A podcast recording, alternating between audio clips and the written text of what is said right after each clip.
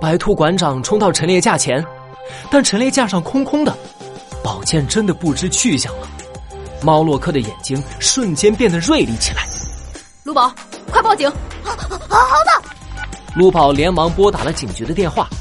猫洛克开始观察起现场来。他戴上手套，小心翼翼地走进陈列室，仔细观察着里面的一切。陈列室不大，墙上有一面玻璃窗，但玻璃窗关得严严实实的，上面还有一个老式的窗户锁，竖直插销。陆宝，要成为侦探，必须要有敏锐的观察力。你观察一下这个房间，发现什么了吗？陆宝点点头，他转着小脑袋东看看西看看，然后一伸手，啊！我发现了，这个房间的窗户款式很旧，我好久好久没见过这样的窗户了。呃，还有呢？呃，还有，呃，还有，呃，还有。这个房间好热呀，一丝风也没有，我想吃冰淇淋。呃，虽然方向有点偏，但是你发现的没错。你们看，这间房间的窗户关得死死的，刚刚门也是锁上的，说明这是一起密室盗窃案。魔术侦探猫洛克，月光下的黑影二。天黑了，银色的月亮升起，博物馆的陈列室里，猫洛克和卢宝一边等待着警察的到来，一边观察现场。密室，我在电视上看过，密室的案子都特别难。没错，而且陈列室的门是锁上的，窗户也一样，上面的窗户锁插销分为上面圆柱形的插销部分和下面的小孔，叫做插销孔。插销在窗户内侧，插销孔也在窗台内侧，要锁上只能从内部将插销插进插销孔，从外面是没办法上锁的。哎，那小偷到底是怎么偷走密室里的宝剑的，然后再上锁的？还不知道，但这个密室一定是小偷制造出来的，所以谁制造了这个密室，谁就是小偷。一旁的白兔馆长听到这句话突然呆住了。卢宝没有发现这些，他一蹦三尺高。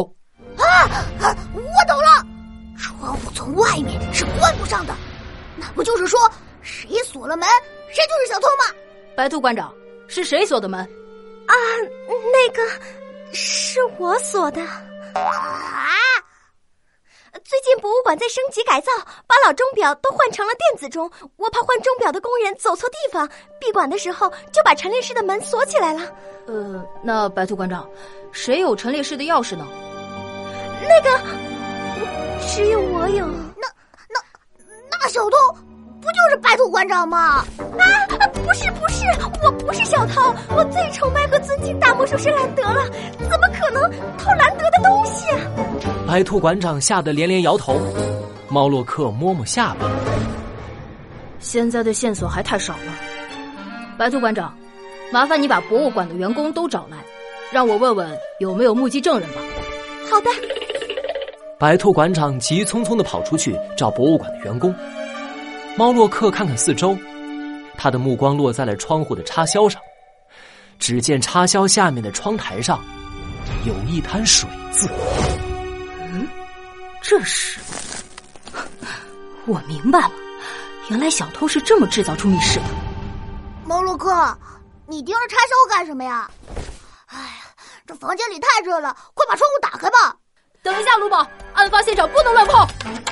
哇，猫洛克，你快看，外面的花好漂亮啊！卢宝凑过脑袋，拔起插销，推开窗户。猫洛克伸出头，看见窗户外的草地上开了一丛紫色的小花。嗯，这些花好像被人踩到了，看样子应该是刚刚踩的。哼，这里又没有路，一定是一些没有公德心的坏家伙故意过来踩花。陆宝，你总是无意间给我带来关键线索，该说你是运气好呢，还是运气好呢？白兔馆长把博物馆员工们带了过来，一听到宝剑失窃了，员工们顿时炸开了锅。什么？兰德的宝剑丢了、啊、我今天忙了一天，什么也没注意、啊、我也什么都没看见。大家议论纷纷，山羊研究员捋捋自己的胡子，摇摇头。白兔馆长，这个魔术侦探喊我们过来，他是不是怀疑我们面？山羊研究员，我们只是想问问线索。我们哪知道什么线索呀？我天天都在研究兰德的历史，根本没有心思管别的事情。再说了，平常陈列室钥匙都是白兔馆长你在保管，门锁了啊，窗户也锁了，里面的东西却丢了。魔术侦探最应该怀疑的人就是你呀、啊！他怎么还要问我们线索呢？我看你这个魔术侦探根本靠不住你！我说，猫洛克可厉害了！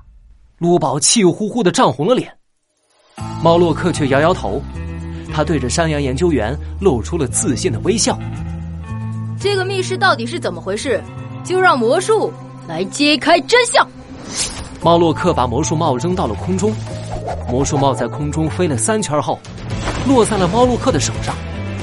他缓缓揭开魔术帽，猫洛克的手掌中央出现了一杯冒着冷气的凉飕飕的奶油冰淇淋。哇啊！冰淇淋！我要吃，我要吃！呃，拿错了，咱们拿错了啊！